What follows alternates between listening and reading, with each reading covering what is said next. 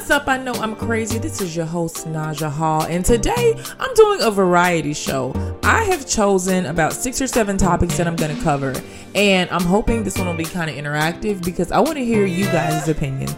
So, a lot of you know that I run a couple of really big Facebook groups, and sometimes I like to pose hypothetical questions. And what happens when you post a hypothetical question on the internet? People come and argue. They state their point.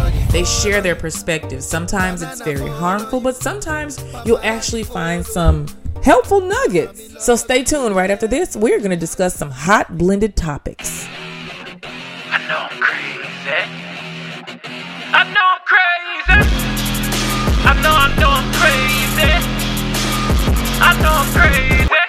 And full disclaimer, I'm really just trying something new. So if I ever do another episode like this, it'll be because I've heard from you guys and you told me, oh my God, Naja, we love when you just sit and ramble and read internet comments about hot topics. But I ain't doing this again if I hear from you guys and you're like, hey, I wasn't really feeling it. We just like the regular format. So this is a one off thing for right now. Okay just is just a one off but that means i need to hear from you in my dm or email or comments Please, please, please. All right, let's get started.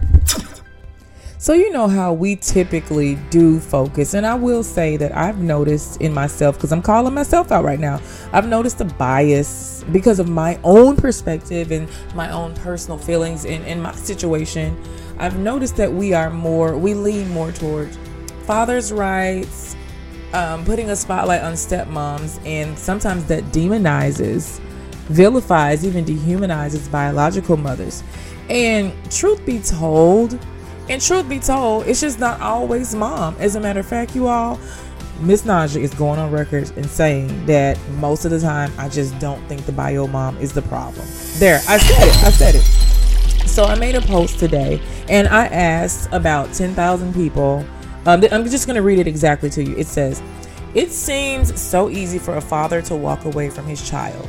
Do you think these men feel haunted by the child they left behind, or are they like a one of those animals on the Animal Kingdom shows that has no attachment to his cub? Has anyone felt abandonment for their father, or are you watching your own child experience abandonment for their father? Do from their own fathers? Do you have any insight? Oh my God. The daddy issues are real. And you know, one thing that I want us to just as a culture to kind of get away from saying, and you know, the culture that I'm mentioning, those of us that want to kind of vilify one parent over the other. You know, I, I've seen a lot of guys really try to insult women, especially by saying, "Oh my God, that chick has daddy issues." When, in what world does it make sense for a woman, for a man to abandon a kid and give his child his seed issues and now the woman gets to be the bad guy that is so dumb to me so I stopped saying that. And I, I hope that you all will be compelled to say that. So the first person says, my youngest child is currently feeling feeling abandonment issues, but I think it's a toxic cycle that needs to be broken. My ex didn't meet his dad until they were 16. I think no attachment, if there is none involved, then that means it's really easy for the parent to walk away. So basically, what this person is saying is that their co-parent probably already came to them with issues because they didn't have an attachment with their own father. So it's kind of like a birthright. You know, you some people we see them go the complete opposite. They want their child's experience to be drastically different because they know that hurt and that pain is all too familiar. And some people will just fall into that same pattern, even though they might not want to do it. So someone says, the next person says, I've noticed that it makes a difference. And I'm not going to call them someone's, I can call them first name because there's very indistinguishable names. So April says, I've noticed a difference that it makes if they bond with the child before leaving. Those that were never around from birth seem to feel zero guilt or remorse, whereas those that spent time with the baby for a while, then they left, do seem to feel bad. And Kaya says, My ex husband was a hands on father. We were a real unit until the kids were about five years old. We separated in 2011, and he literally said, F those kids. Texts and calls every blue moon. He does not support them. He's the epitome of a deadbeat. It's hard to believe. And my response was, I would love to know the psyche for such a person because this particular parent was a divorcee, moved away, and forgot that they had kids It's much deeper than oh they don't like the mother or oh they um or in a new family. Like I want to know about this person's trauma. What is it that makes you know that you have a living kid over there and had 5 years to connect with this kid, but now you and mom are not living in the same household and you decide to go away? Does that man stay up at night? Is he haunted by his children's faces? Or has he callously moved on and he's going to go somewhere else and create another broken household? I mean, I know my I might never have the answer to this particular person's response, but those are the things, those are the thoughts that it brings up for me. And I'm sure a lot of you guys have wondered that too. So Richard says, wait, is this a woman? Oh, okay. Yep. Oh, their last name is Richard. Sorry. So this person says, I'm currently experiencing this. I've tried for the last couple of years to establish some type of relationship with my father.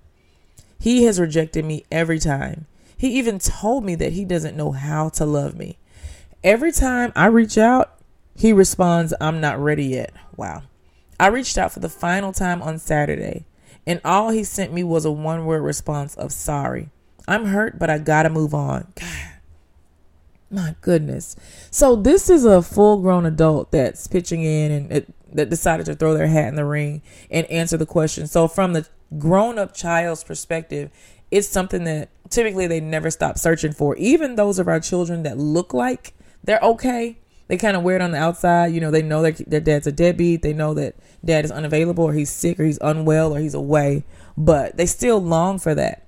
I hope that this person can get some healing. What I I responded because what can you really say to comfort a stranger on Facebook that is going through something so tragic?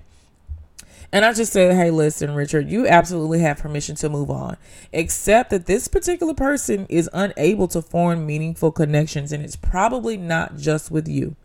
Please mourn the relationship that you have always wanted with your father because he has shown and proven that it's not going to happen. This is not a reflection on who you are.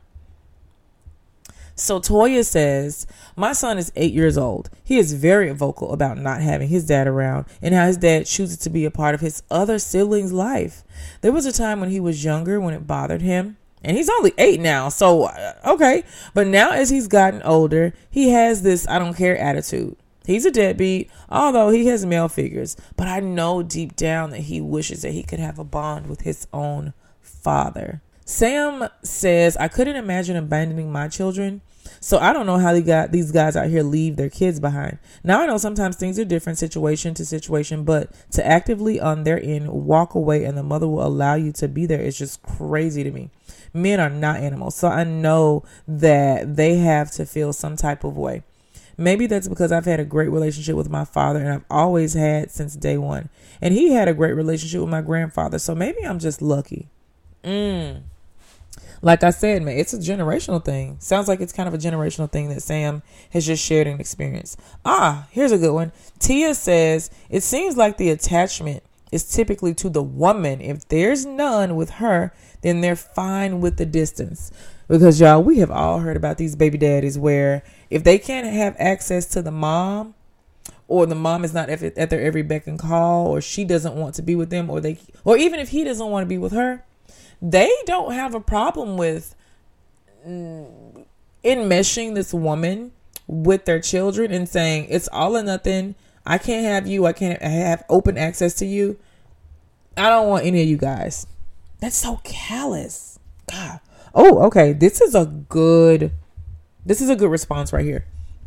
And I'm going to read a few more and then we're going to hop over to the next topic because this is kind of fun. Just reading these to you guys because I, I want you guys to think right along with me. Okay. So Alexis says, I think that more from a biological standpoint, men are pretty much meant to spread their seed. The attachment isn't given.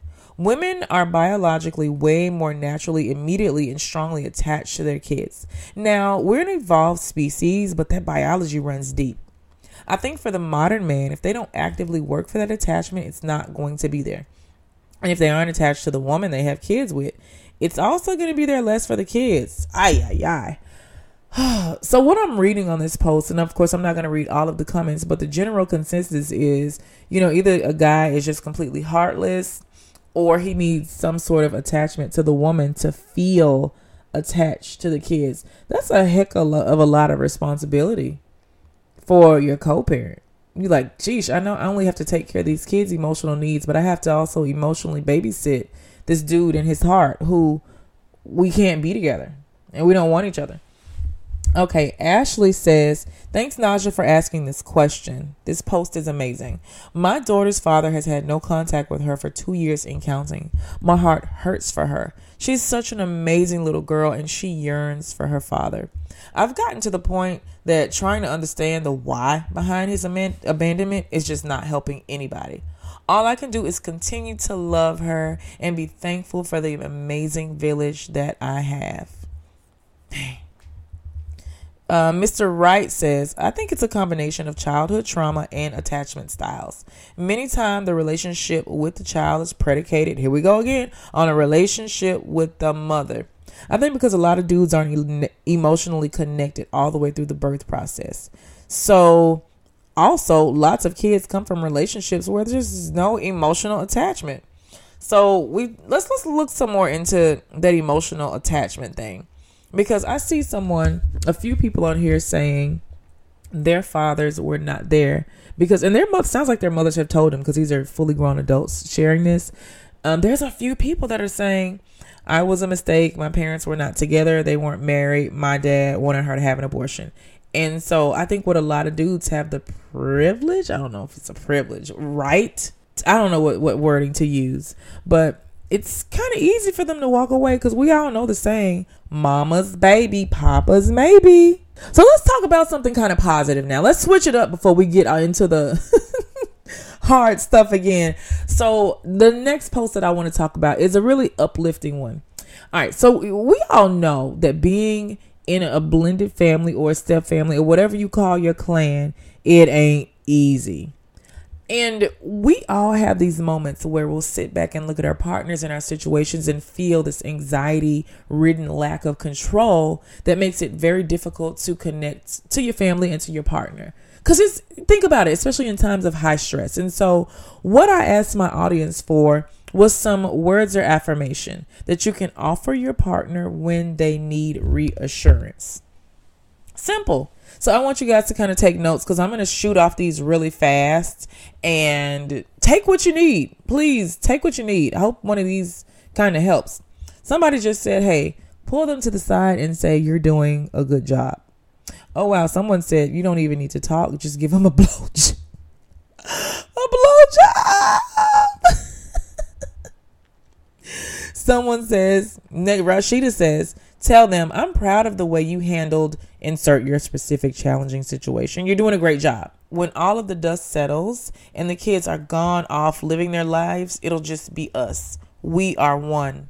Mm, that's a really good one, Bridget. Just having that reminder that we ain't raising kids for a long time. We're just here for a good time. So this too shall pass if you can stick it out, if you can hang in there.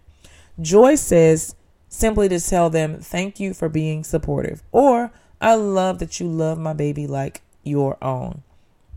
Diana says, You're a great father and role model. I appreciate you always giving your best effort. I know it's hard navigating in uh, a biologically and racially blended flamboyant family, but you're doing amazing. That side note, can I, somebody send me a reminder? I need to do like a, uh, an episode like talking to double blended people, like racially blended and step family stuff. That's that'll be a good one someone says, I understand that you are really, really doing your best, and I'm going to help you to gain more understanding. And Laura says some of the best words ever, even though we all know that's not always true. She says, It's going to be okay. It's going to be okay. That was really good. All right, so y'all ready to get back into some more drama, some more BS? Okay. All right, so the next topic, and this one garnered I'm just going to read like the top comments, but it garnered so many. So I asked the question Do you guys know a couple that divorced after many, many, many years of marriage? What was the reason? Aaron says it depends on your definition of many, many years. My parents were married for 25 years. My mom had been unhappy for probably 24, but only left when she found my stepfather in financial security.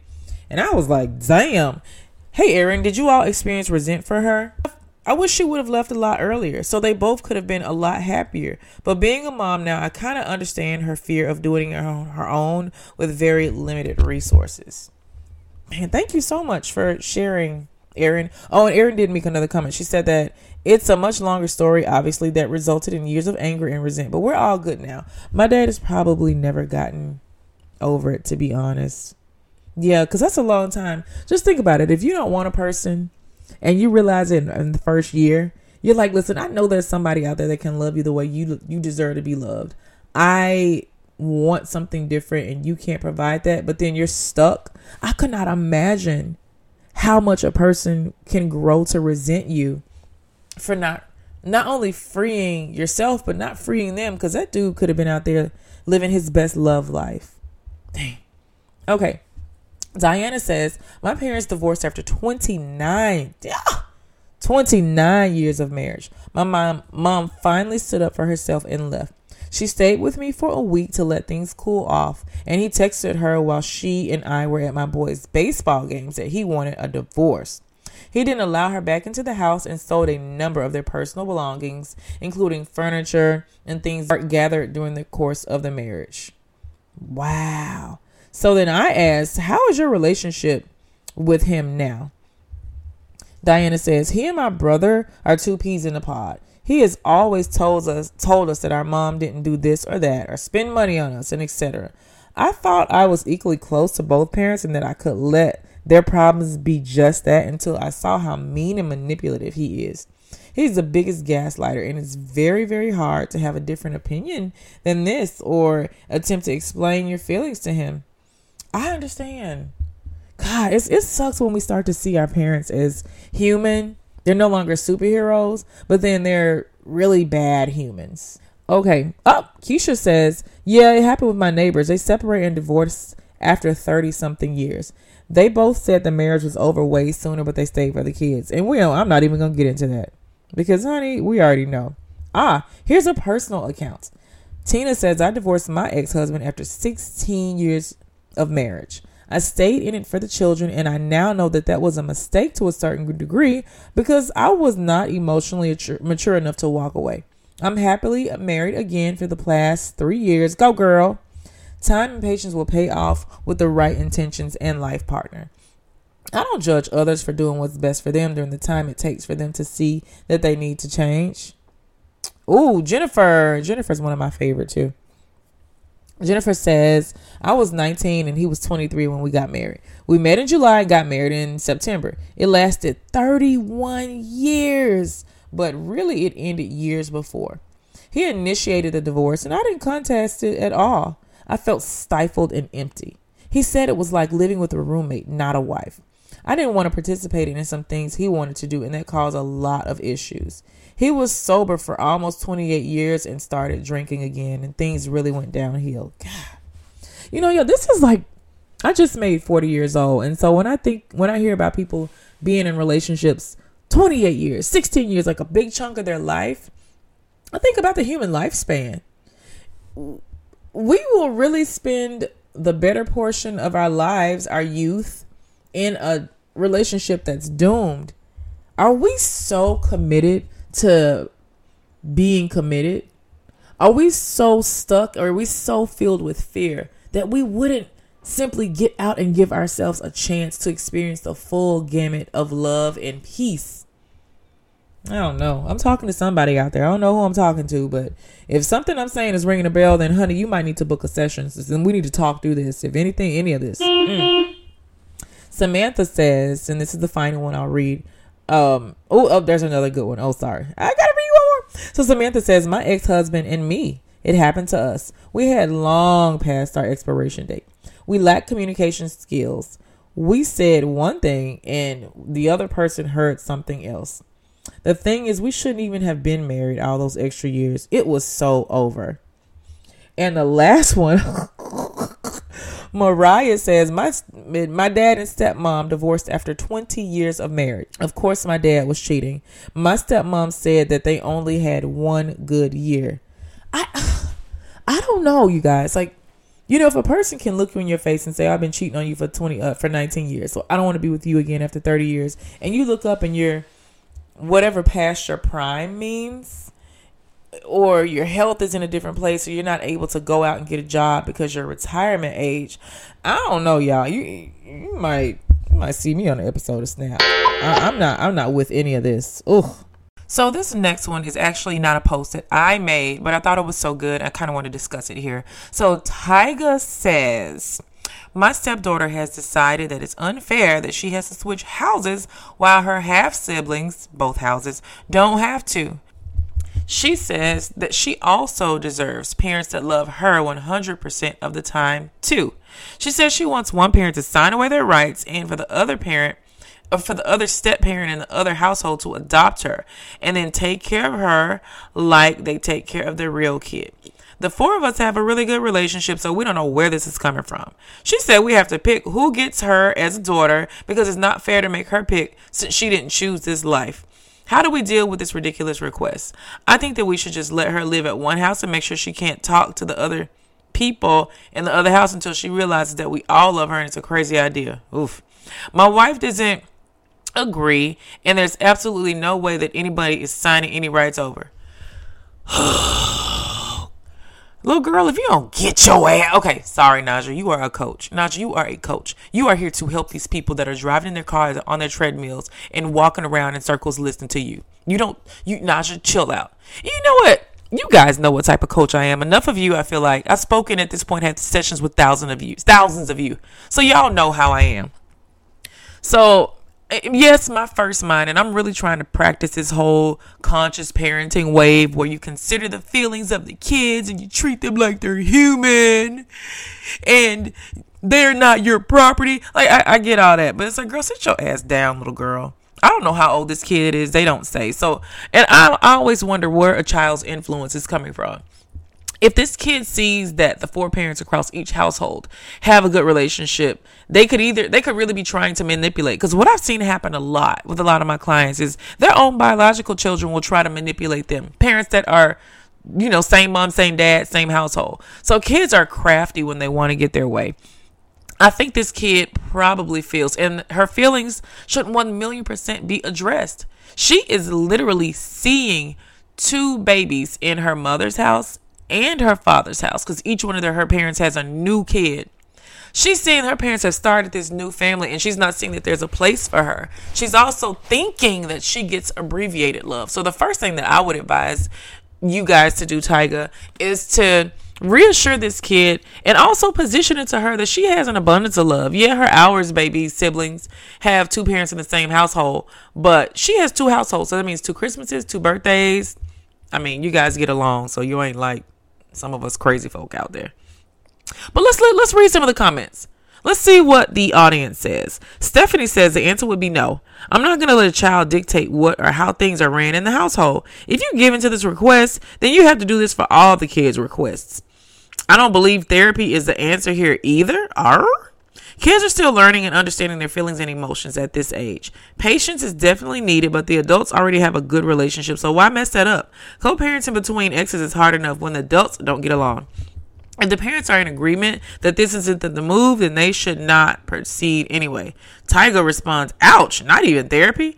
I don't see this as dictating, but she's expressing real feelings, and those should not be brushed to the side because adults have decided that the child gets to stay in a situation they didn't ask for. I mean, I, I don't I don't think in this post the kid stated her age, but she sounds like she is sound enough to be open to being influenced by somebody.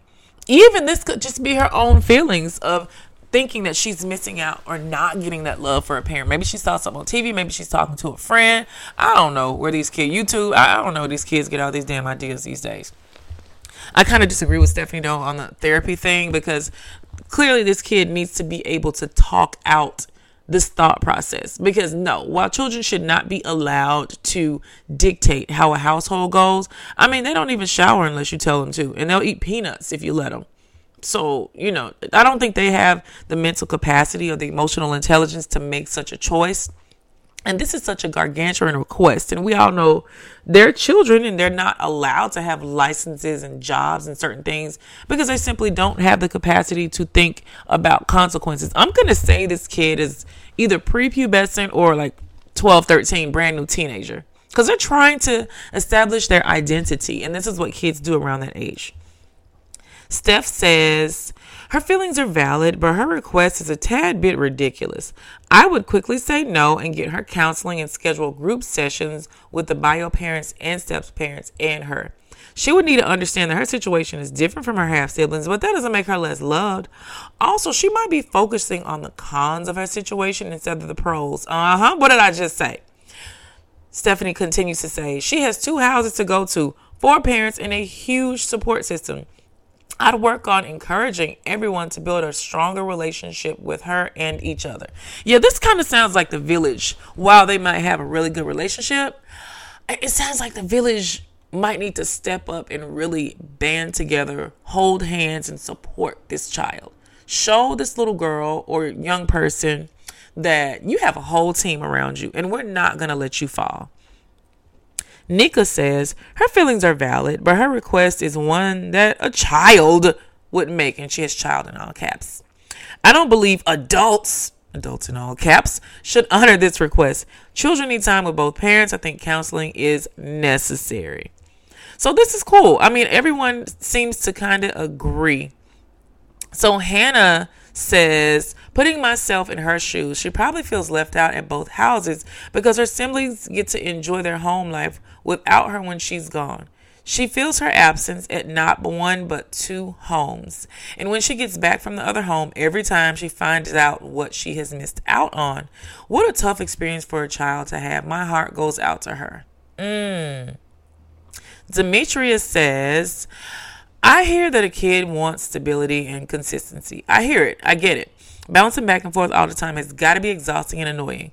One set of rules, clothes, stuff at a house, a whole different set of new rules at the other house, or worse, they could constantly be living out of a bag or a suitcase. This kid needs a break, or maybe longer stretches of time at each place so she feels more stable. Please do not overlook this. This feeling does not go away, and she will act out as a result. That's good. I think that's a good workaround. We've t- found two good things. This little kid, this girl needs therapy.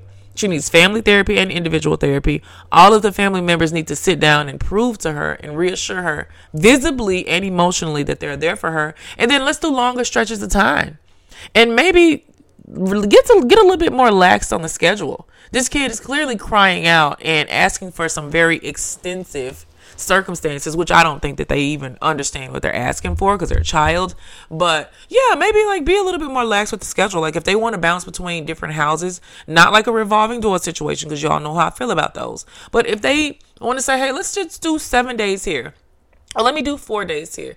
And they can make it work for this child without making it seem like they're giving in to a ridiculous demand because we all know we have to set very firm boundaries with kids because they become adults that you that don't abide by boundaries, and then somebody ends up listening to this damn podcast trying to deal with their crazy asses. Calm down, Naja. All right, next topic. Actually, I think this is going to be the last topic because my voice, uh, it's, it's like my throat is kind of starting hurting, and we're, we're friends, so I can tell you guys. T- Tony's 39th birthday was Friday, and so we literally partied Friday, Saturday, and Sunday, three days in a row. And I was dancing and we had a couple of drinks.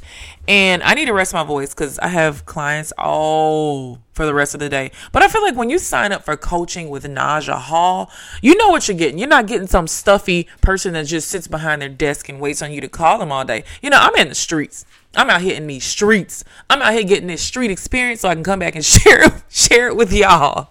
Okay, okay, let me let me let me get serious because I want you guys to actually call me for sessions. Um, but I do be out there getting it in in the streets and you know. So okay, so this this post, which is gonna be the last one, is an article that I thought to share because we had all heard about this story years ago, and this is kind of seedy and gossipy, but it is one that is quite quite striking. So the actress Gabrielle Union, I don't if you don't know her, Google her. I don't know how best to explain her, but she plays a mean girl in a lot of her movies. She is married to a basketball player named Dwyane Wade. I think he's one of LeBron's friends. He's really tall. I think he plays for the Miami Heat. I don't know. Tony, who does Dwyane Wade play for now? He's retired. Oh, okay. So she's uh, married to a former basketball player. So she's really she's doing her second book promo tour. So obviously, you know, when these celebrities they start spilling all the gossip, it's contrived and it's marketable, but it's an article that spoke to me and a whole bunch of people and it's like, damn. We all wonder. So years and years and years ago, when Dwyane Wade and Gabrielle Union they were at the top of their relationship, apparently they had broken up and no one knew it. And it came out that Dwyane Wade had an outside baby by a side chick. Ooh literally an outside baby. And I, there, this girl, the baby mama, had to have signed some sort of super tight um, non-disclosure agreement or something because she, I don't think she does interviews. I've never seen her on one of those basketball wives or uh, real athlete wives reality shows or wags or anything like that. I've never seen her on anything of the sort. So this girl must be well taken care of, or she could be classy, but I don't think it's the latter. So they had this hours baby, and it was found out that they had broken up. In the meantime, uh, Dwyane Wade, who at the time was Gabrielle Union's just her boyfriend, he was also in court fighting viciously his son's biological mother for custody of them. I mean, this girl was pulling some stunts. I follow her on Instagram too. So he ended up ultimately winning custody of their three sons, one whom is now, uh, I'm sorry, transgender. So at the time it was three boys, but now it's two boys and one girl. Whew, this is getting a lot. So the mother like did all these stunts, and I'm talking about the first baby mama, who was actually his ex-wife. Sorry, her name is Shawana or Shatiria. I'm not sure exactly, but she was like making. She was like she would sit up on the outside of the court and hold up a big poster board and saying, "I'm the mother of Dwyane Wade's uh, children. I am homeless. And come to find out, this girl had got like a few million dollars in a settlement. So it was difficult for a lot of people to sympathize with her. Anyway, he ended up winning custody. So she is an every other weekend mother. And um, he has full custody. He's raising his boys. So he went on to marry Gabrielle Union. I guess they got past that hours baby issue. Uh, I'm sorry, that outside baby issue. But now Gabrielle Union, like I said, is doing her second book tour. And the first book tour, she kind of avoided questions about the outside baby because we've all been wondering. We ain't seen no pictures of this baby. We, we don't know anything, but we've all been wondering and we heard about it. In the article now, she says, and I quote, I would have sold my soul Gabrielle Union finally speaks on Dwyane Wade having an outside child with someone else as she dealt with an endless cycle of loss due for it, due to infertility.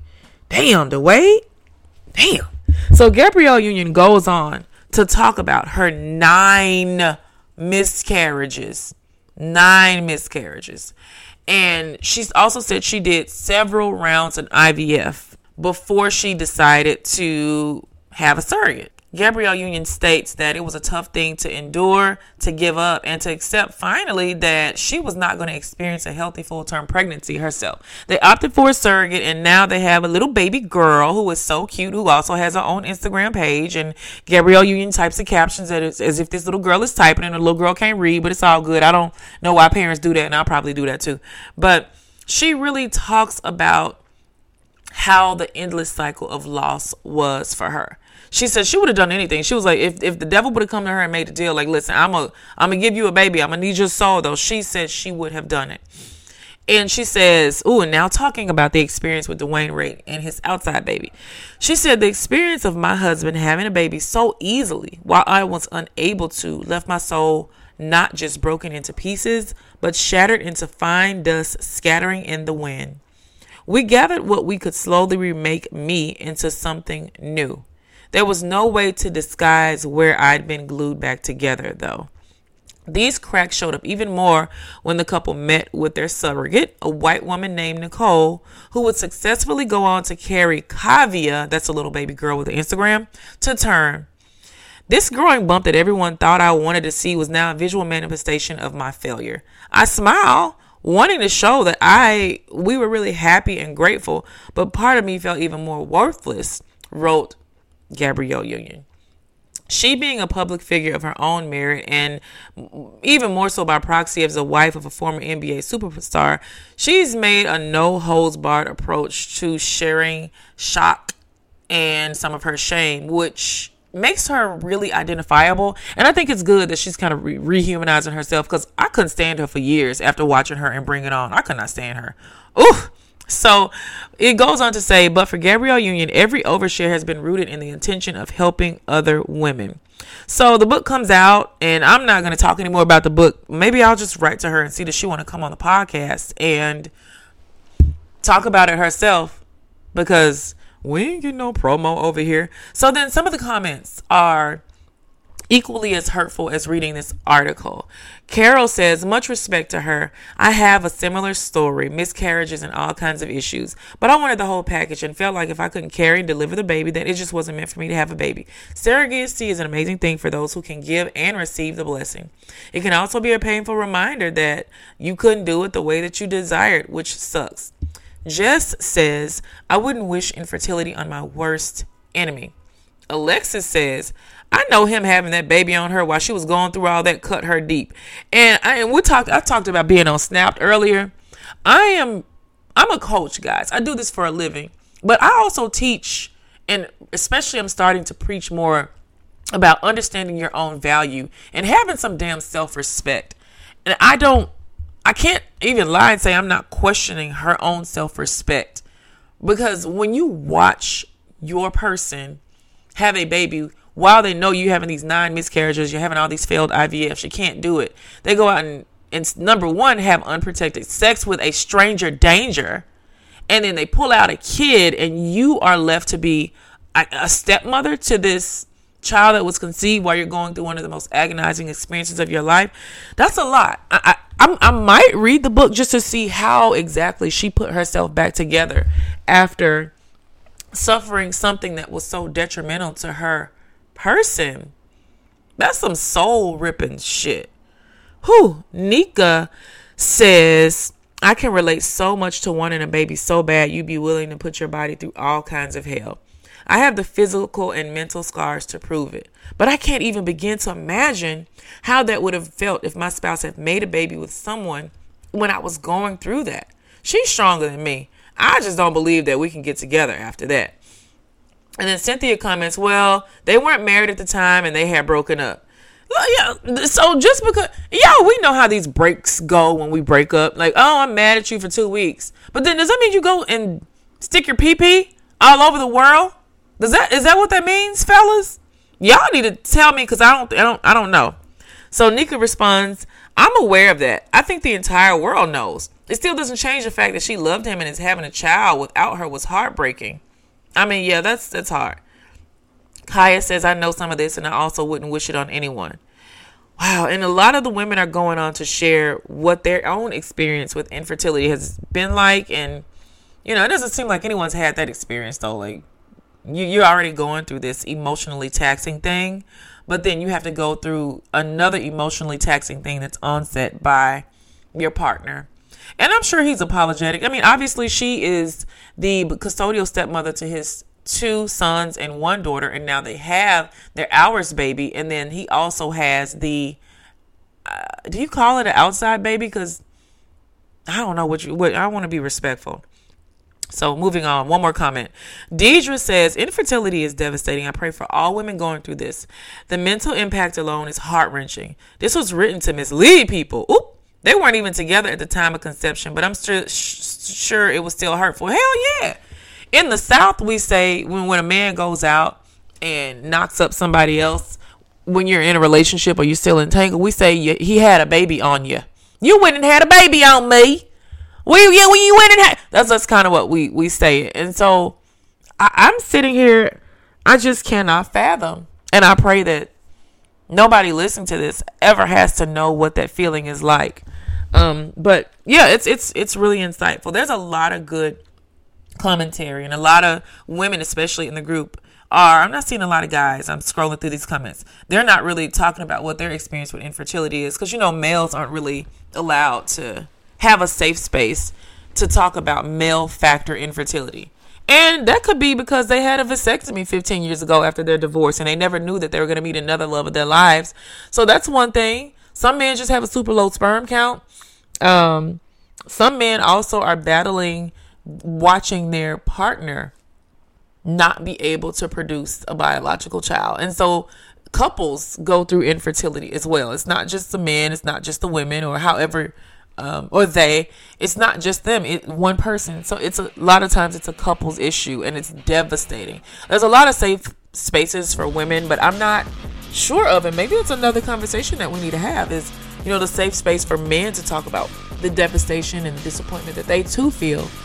Oh, so like I said, I, I've since we've been on this podcast, y'all, I've heated up a whole pot of tea I'm about to drink it because my throat is getting kind of scratchy. But remember, I want I want to hear from you guys. I need your feedback on if you like sitting here and just hearing me read these comments and offering commentary. I'm probably gonna go back to the old way though, because I, I like talking to people. And I do feel like I'm talking to you guys. And that might make me a crazy person, but that's why this podcast is I Know I'm Crazy. And thank you much.